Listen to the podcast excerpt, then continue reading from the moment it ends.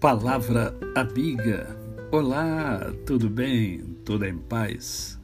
Hoje é mais um dia que Deus nos dá para vivermos em plenitude de vida, isto é, vivermos com amor, com fé e com gratidão no coração. Vamos continuar conversando hoje sobre o amor. Você conhece as quatro dimensões do amor que são descritas nas Sagradas Escrituras?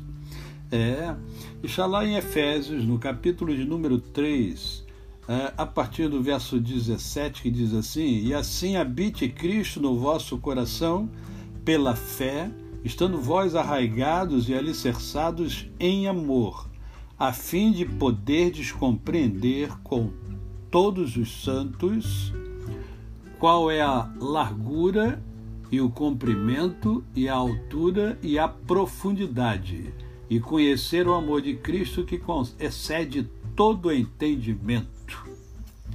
Até aí, eu creio que é suficiente para a gente perceber o quanto é importante conhecer os, as quatro dimensões do amor de Jesus. Primeiro, a largura do amor de Jesus é identificada nesse texto, né? Porque É, Jesus, Jesus, é, o seu coração é extremamente é, espaçoso para abrigar a todos aqueles que queiram segui-lo, né?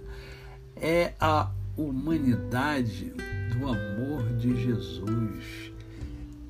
Isso significa que ele abarca todos que se aproximam dele e o aceitem. Fomos alcançados por esse amor, e Cristo, e Cristo, quando nos amou, nós éramos incrédulos. Isso significa dizer que Cristo ama a todos e ele está disponível a todos. Em segundo lugar, ah, o cumprimento do amor de Jesus é É incomensurável, né? Quando fala isso, o texto está dizendo que é, o, o amor de Cristo nunca acaba, ele é eterno.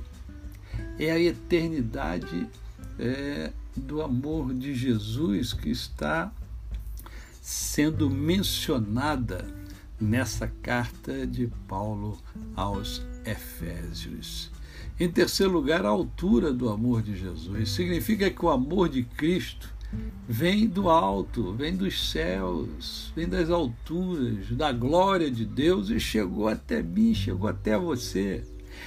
É a divindade do amor de Jesus, é o amor dos céus que vem à terra e, e, e leva a terra até aos céus, porque um dia nós estaremos lá. É... E finalmente a profundidade do amor de Jesus. Significa que o Deus das alturas, o Deus da glória, também é um Deus das profundezas do coração de cada homem. É a santidade do amor de Jesus. A palavra de Deus diz que o Senhor é aquele que habita num alto e sublime trono, e também aquele que habita num coração contrito e abatido, para vivificar seu espírito e coração. Daí entender-se a oração de Davi no Salmo cento e trinta e nove, versos vinte e três e vinte e quatro. Também seja essa nossa oração: sonda-me, ó Deus, e conhece o meu coração. Vê se há algum caminho impuro, vê se tem algum...